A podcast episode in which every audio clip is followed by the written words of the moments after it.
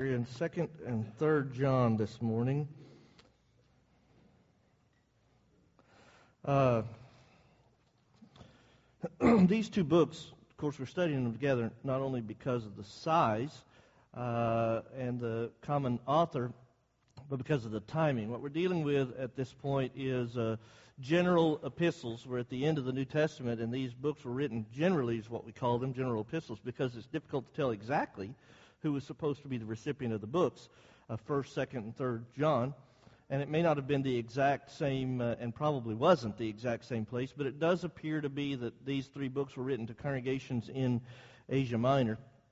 And we know several congregations that are in Asia Minor. Uh, we know about the church at Ephesus and the church in Philippi and, and the church in Colossae. And when you get to Revelation chapters 2 and 3, you read about several churches that are in that Asia Minor area. So not 100% certain as to uh, as to which you know congregation Second John and Third John is written to. In fact, it appears that at least a portion of this is to individual, uh, and Third John and some believe that Second John was as well, but it was a part of a congregation, or that person was at least a part of a congregation, and they're having problems. And these three books kind of connect together, in that First John is dealing with their fellowship uh, with God. And then Second John deals with the problem of error coming in and how they were not to be involved with that. And then Third John deals a little bit more in their relationship to each other, fellowship with their brethren and everything, and problems that are associated with that. Because see, you remember, and we'll get into this more in a week and a half, two weeks, something like that, when we're uh, beginning the book of Revelation. But you know, as you go through, especially chapters 2 and 3 of Revelation, and you do, do read about those seven churches that are at least identified in that book, you know that uh, there were some significant problems in those congregations by the end of the first century. And if these books, as I believe the evidence says, uh, were written around 90 to 92, 93, all about the same time, AD, then you know that what was happening in the congregations by the time John writes Revelation in 98 AD, that those things were already at least starting to happen, if not already highly involved in these churches in Asia Minor. And so, because of that, what has happened is John writes these letters to try to protect them and teach them their responsibility before God and their responsibility to each other. Now, a part of what has happened is, uh, you know, John's the last living apostle, right? And so it's not like, you know, these apostles are now making mission trips or whatever. And so what has happened is, as people have been converted and they have had hands laid on them, they then become the teachers and others. And, and as Paul was writing to Timothy, you remember that's what he told Timothy. Not only that he had helped prepare Timothy and train Timothy and mentored him, if you will, but Timothy's responsibility was to teach others who would then be able to teach others. And so what ended up happening was others began to travel and teach and, and all of that. And as a consequence of that, it became Mankind has not changed a lot over the years, and it worked out the same way in the end of the first century as it works today. And that is, as people started traveling around and teaching and preaching in various places, what uh, was popular became easy to teach. And so people wanted to be popular and they wanted to be liked, and they, including preachers or teachers. And so as they would go out, there were some of these people who were teaching things that were not true. And uh, so John uses the opportunity in these books to, to, to oppose that. Now, in the book of Second John, which is where we're going to start in just a moment, uh, as I've already said, what John's dealing with is error. Peter has talked about that. John has already talked about it in the book of First John. He's talked about walking in the light, and that means avoiding the darkness. And now in Second John, he gets a little bit more, I guess, specific as to the fears that were going on in the congregations around Asia Minor. So, Second John, verse 1. Uh, the elder, to the elect lady and her children, whom I love in truth, and not only I, but also all those who have known the truth. Now, I know that's not the end of the sentence, but I want to stop there just to identify two things. One of them is when John writes of himself as the elder, the word the words being used here is he's old. Uh, and that is what the word literally means. There is an office of the, of an elder, who a person who is a part of the eldership, but the word itself just means John is an older man Uh, he has uh, he has gone through a lot. He's the last living apostle. At this point, his health is deteriorating, and uh, and at this place, he's just telling him, "Look, all the things that I have learned, and the things that I've gained, and the things I've experienced, I want you to know I'm passing these out to you." Now, obviously, he's doing it by inspiration, but still, the Holy Spirit used the experiences and the opportunities and the talents of the people who wrote. Correct? So John says, "Look." As an older, wiser, uh, somebody who's gained a lot and even mis- made some mistakes along the way, I've learned and I want to pass this on to you. And he says he's writing to the elect lady and her children. Now that creates a lot of discussion in the, the commentaries. I don't really think it's that important, to be honest with you. Uh, but I do want to tell you what I think. What I think is he's using this idea of the elect lady as an identification of the church. you find significant times throughout the New Testament where the church is described as the bride of Christ or something similar to that. Uh, and in fact, in, in Ephesians, John, uh, Paul would call it the body of Christ, right? Uh, so I think that frequently what this, this references, this idea of the church being the, the bride or uh, a female, if you will, in that pronoun usage or whatever is, is significant. And so it's used here by John, I think, to describe the church. And what the church is collectively is what her children are individually, we are, right?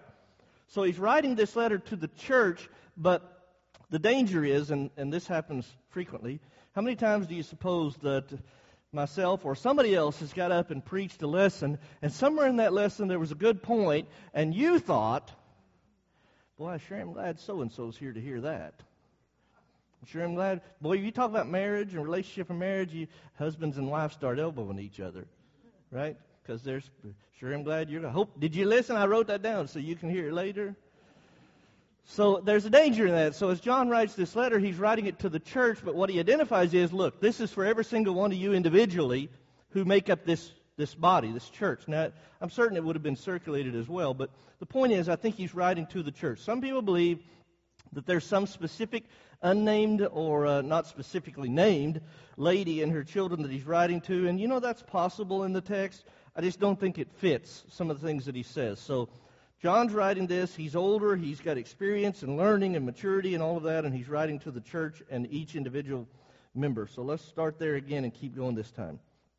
To the elect lady and her children, whom I love in truth and not only I, but also all those who have known the truth, because of the truth which abides in us and we will be with us forever. Grace, mercy, and peace be with you from God the Father, from the Lord Jesus Christ, from the Son of the Father, in truth and in love. Now I want to start with that last part, and that is this is a greeting, or this letter is by inspiration from God the Father and Jesus, who is the Son of the Father. Remember, one of the things that was happening and being taught, especially in the area of Asia Minor, was that idea that Jesus was really just a man and that deity just came upon him upon baptism, and then at the end, before he died, deity left. And, and there are others who taught that he really wasn't in the flesh at all, that he was just kind of deity here. And so, right in the beginning, what John is doing is he's setting the stage for where he's going to go by mentioning the fact that Jesus really is God and he really did come to the earth in flesh form. But in between that, he talks about that relationship that they have with his love toward them, and notice how he phrases it. All the, he loves all those who have known the truth because of the truth which abides in us. He, know, he loves all those who know the truth because of the truth. Doesn't that seem like an odd way of wording that? Why would John love everybody who knows the truth? Yeah. There is a sense, obviously, in which we're supposed to love everybody, right? There's a sense in which, I mean, the Bible teaches you to love your enemies, right? If, you, if the Bible teaches you to love your enemies, then everybody in between's got to be assumed at least. So the Bible teaches us, in a sense, that we're to love everybody. But isn't there something different about family? And family are those people who follow the truth, right? So he says, The reason I have this great love for you is because you know the truth but then he says, how did he word it there in verse 2? Because of the truth. So not only that they know the truth, but because he knows the truth. See, that's the thing. I've talked about this a lot lately relationships with each other. Uh, and that's what he's hitting out here. We have a responsibility to each other, not just because you know the truth, but because I know the truth. In other words, I'm supposed to love you because of my relationship with God, regardless of whether you love me back. It's not based upon you at all. You follow the truth, but my love for you is based on my knowledge of God's truth for me. See, that's the way we, we fail in our world today in, in many times, and that is we, we, we don't love somebody who's not positive to us. We don't love somebody who doesn't give back at least as much as we give, and maybe more. We'd really prefer more, right? We don't love somebody who is, you know, it, just not in the same wavelength as we are. I'm not talking about things that are necessarily wrong or right. I'm just talking about you just don't always get along with everybody. So, how do you keep and, and you know I'm talking about this word love, not in the emotion sense, right? Love is a commitment, it's a choice. All right, so how do you choose to commit and love somebody who's not really somebody that fits with you? Anybody ever, anybody here have siblings you grew up with? Remember, remember, I remember back when I was like 10 years old, we took a vacation. We had one of those old station wagons that had the seats in the back, you know, that would come up out of the floor. Yeah, and we had a family that was really close to my mom and dad, and the the husband, wife, and that family were very close, and they had three daughters, and we had two. I have two sisters and myself. All of us piled in that uh, car. Uh, most of us, obviously, in the back, and pulled a pop-up camper through the Smoky Mountains for two weeks vacation. That was a pleasant trip. You believe that? Yeah, what we call that is bonding, don't we? When your kids are in the back seat arguing about who touched who or who crossed the middle line in the seat, it's about bonding, right? You don't always get along, right? But you do have a commitment to each other because of family, right?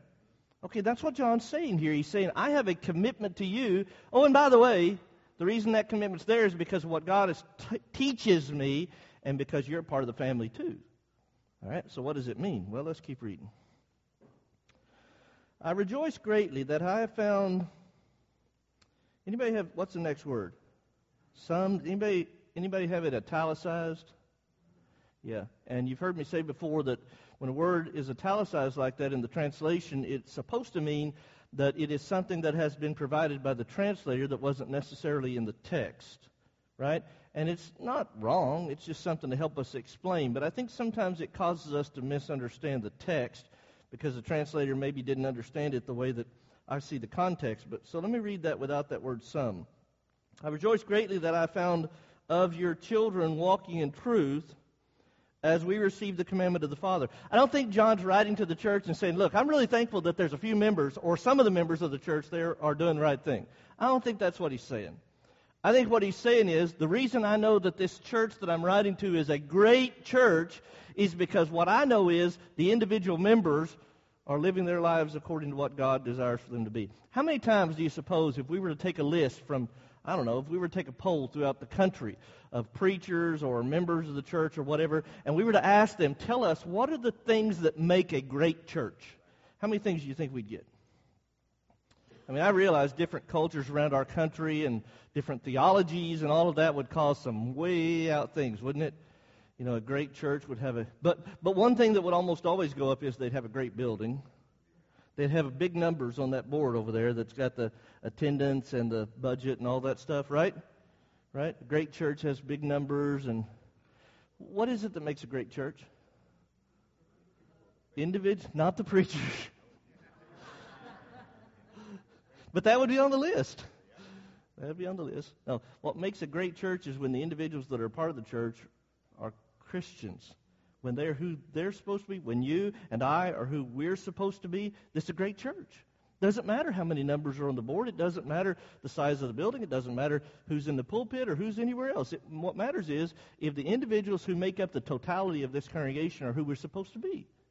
And so, as John writes this now, he is grateful of the fact that what he has heard is that, the, that they're a great church, even with the things they're suffering because of well, people are walking faithfully according to God. Verse 5. But they got a problem. And now I plead with you. That's pretty strong language, isn't it? I plead with you, lady, not as though I wrote a new commandment to you, but that which we have had from the beginning, that we love one another. This is love, that we walk according to his commandments. This is the commandment that as you have heard from the beginning, you should walk in it. I see some emphasis there. It's like he's repeated these things. There's got to be a reason he repeated them, right? You know, I, I, I want you to recognize that it's not, you can't be an isolated Christian. You can't. You can't be an isolated member of the family. You're either a member of the family or you're not.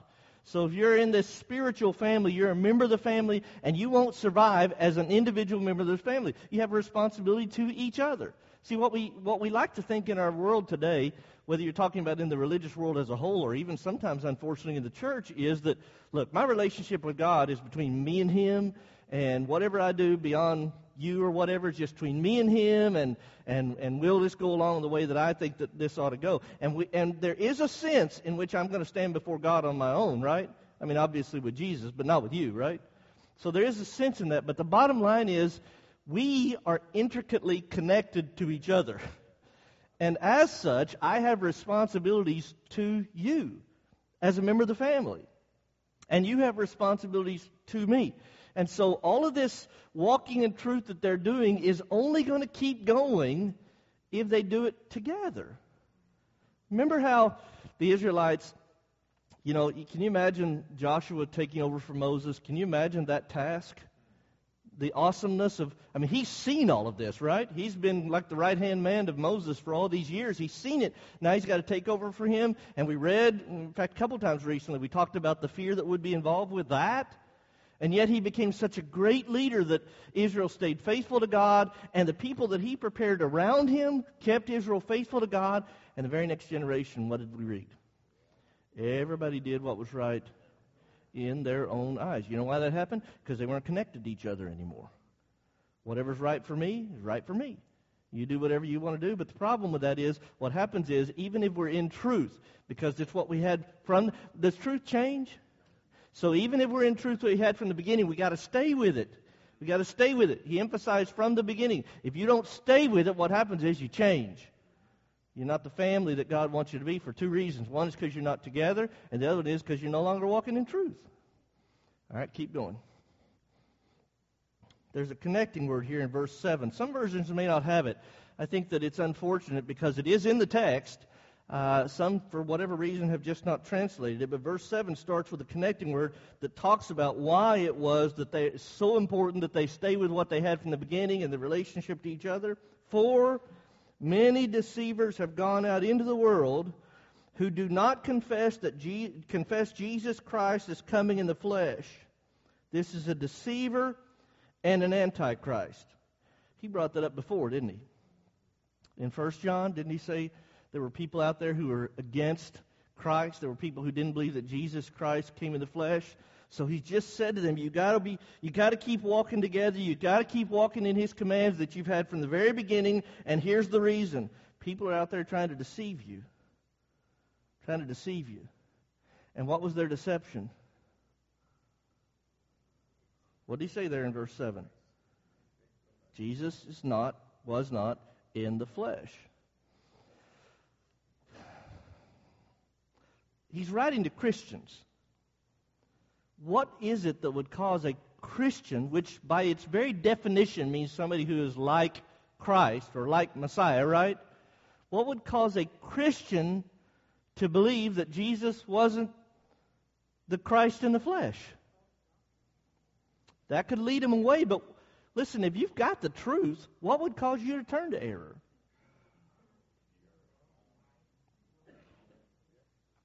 Yeah, there's a few answers to that question. Sometimes you can have the truth but not keep studying in it and walking in it, and then you can be deceived by somebody. Sometimes you can hear something that you wanted to believe all along, and you'll follow along with it just because it's what you want to believe. Sometimes it's because of pressure from somewhere else. You ever known anybody who, for example, this is an easy, uh, easy illustration because it happens sometimes frequently. You ever know anybody that who knew the truth about marriage, divorce, and remarriage? About the exception to marriage for life, and yet because a family member got into a situation like that, they changed? Why? Why would you change? Because you don't want to be their judge, and you don't want them mad at you either, right?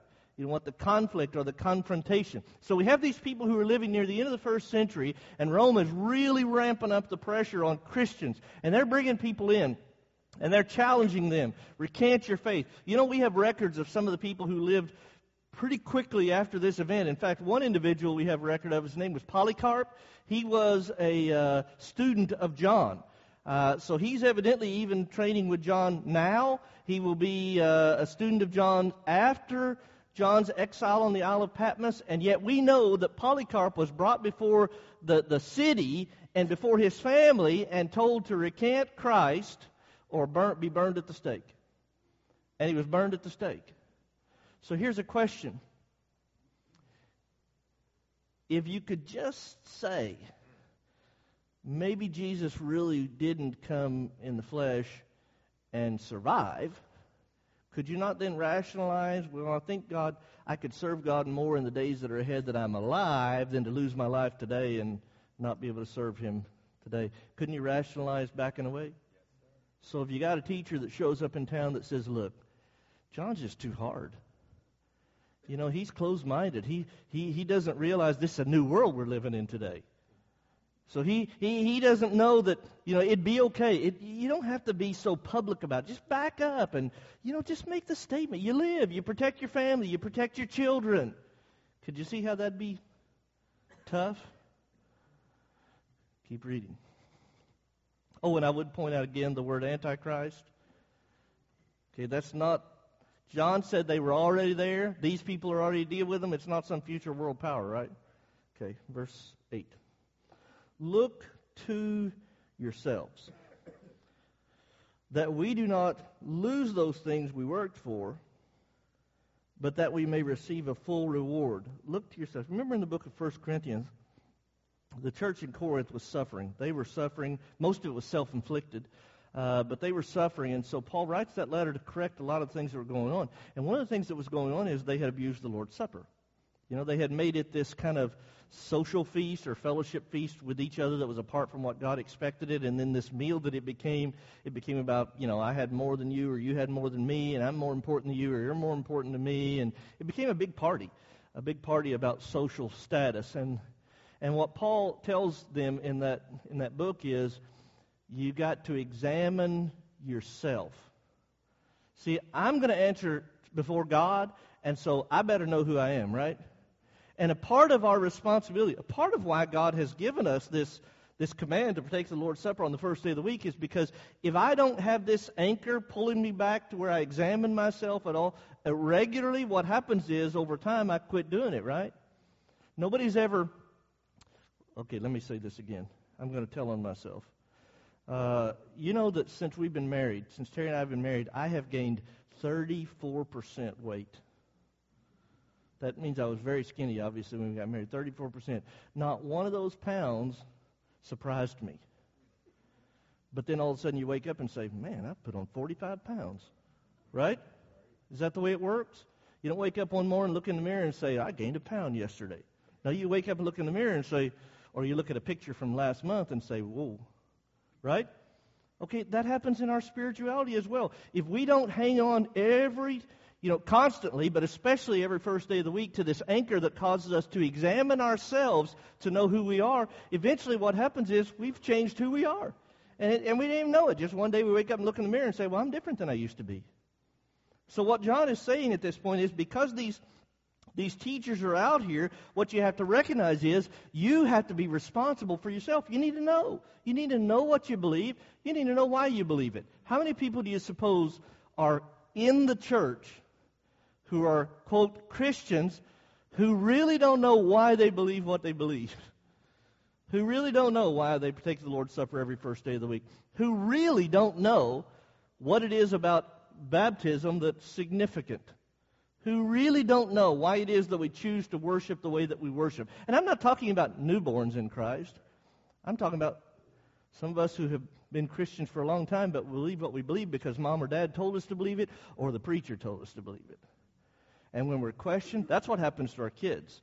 We go off to college, they have mom and dad's faith, they have the preacher's faith or the youth minister's faith, and all of a sudden they get questioned, it wasn't their faith. It's got to be your faith. John says you got to pay attention to yourself. You got to pay attention to recognize that all this race that you've been running, you finish it. Wasn't that Paul, what Paul said? I have finished the race. Didn't he say in the Philippian letter, I continue on. I continue toward the end. Keep reading. Actually, let me read 8 and then connect it to 9. Look to yourselves that we do not lose those things we've worked for, but that we may receive a full reward. Whoever transgresses and does not abide in the doctrine of Christ does not have God. He who abides in the doctrine of Christ has both the Father and the Son. This is the challenge here, and this is really simple. And by the way, the word transgression there means go beyond. Go beyond. So what John has now said is you have to examine yourself because these teachers are out here trying to deceive everybody. So you got to keep examining yourself and keep walking on this journey that you began a long time ago.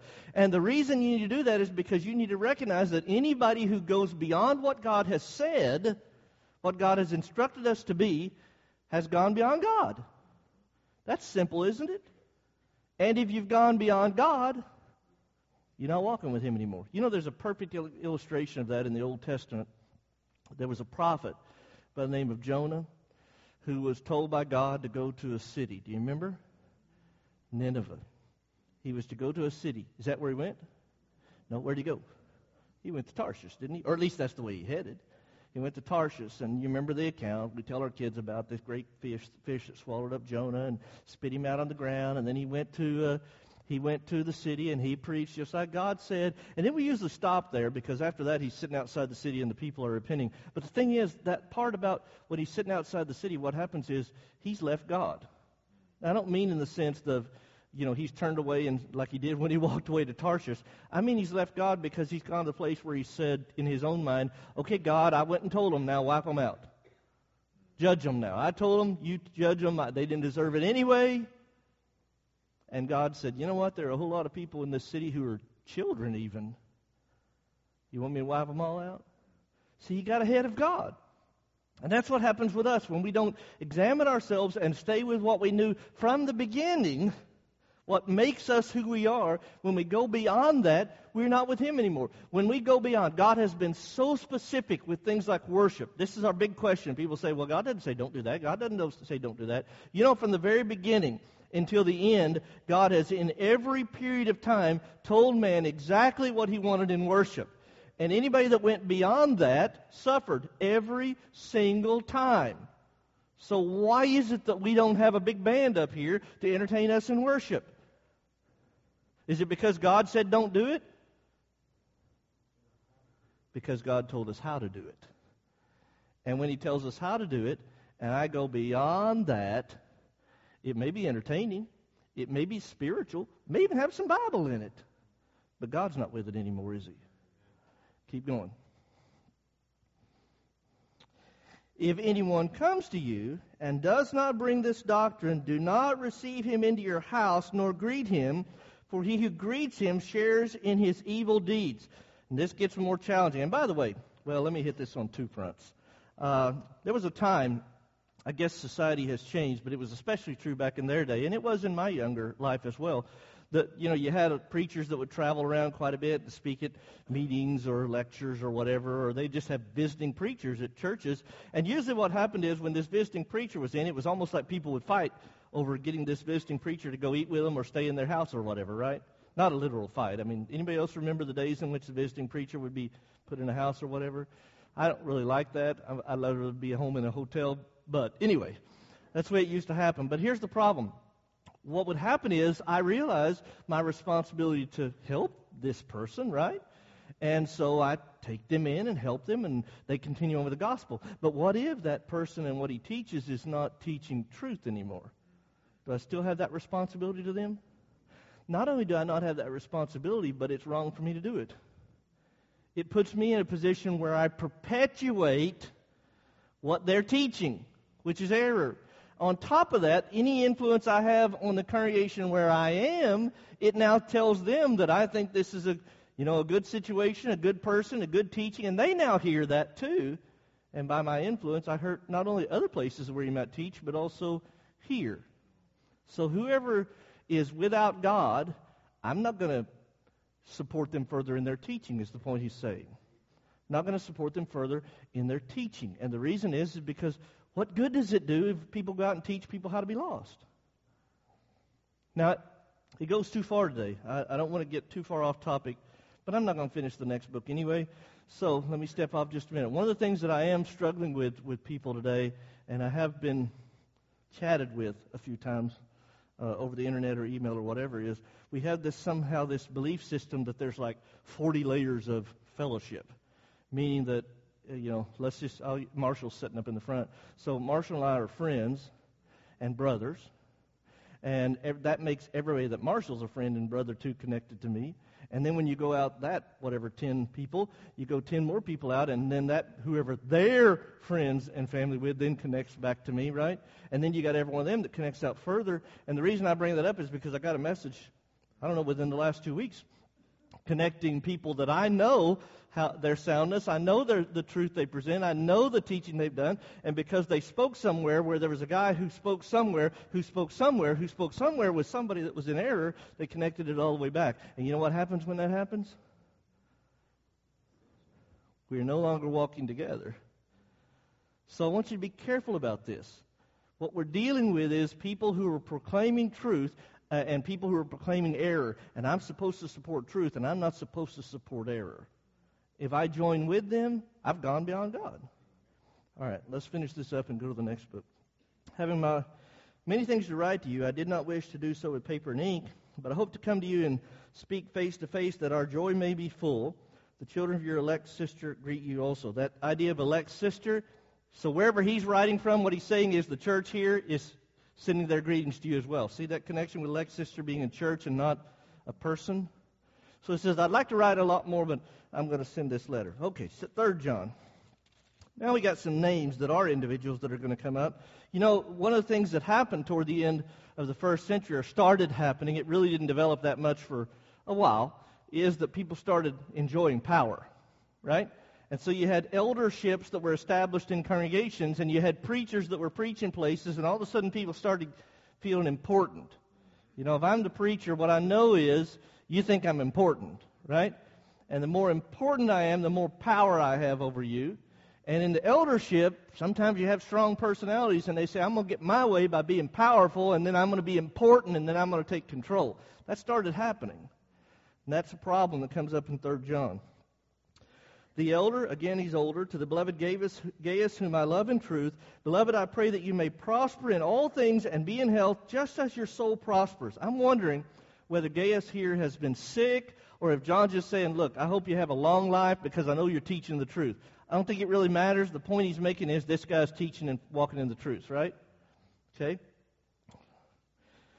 Uh, for I rejoice greatly, so he's got a connection, connecting word, when brethren came and testified of the truth that is in you, just as you walk in the truth, have no greater joy than to hear that my children walk in truth. I hope I hope this is all, it hasn't always been true. I know it hasn't always been true.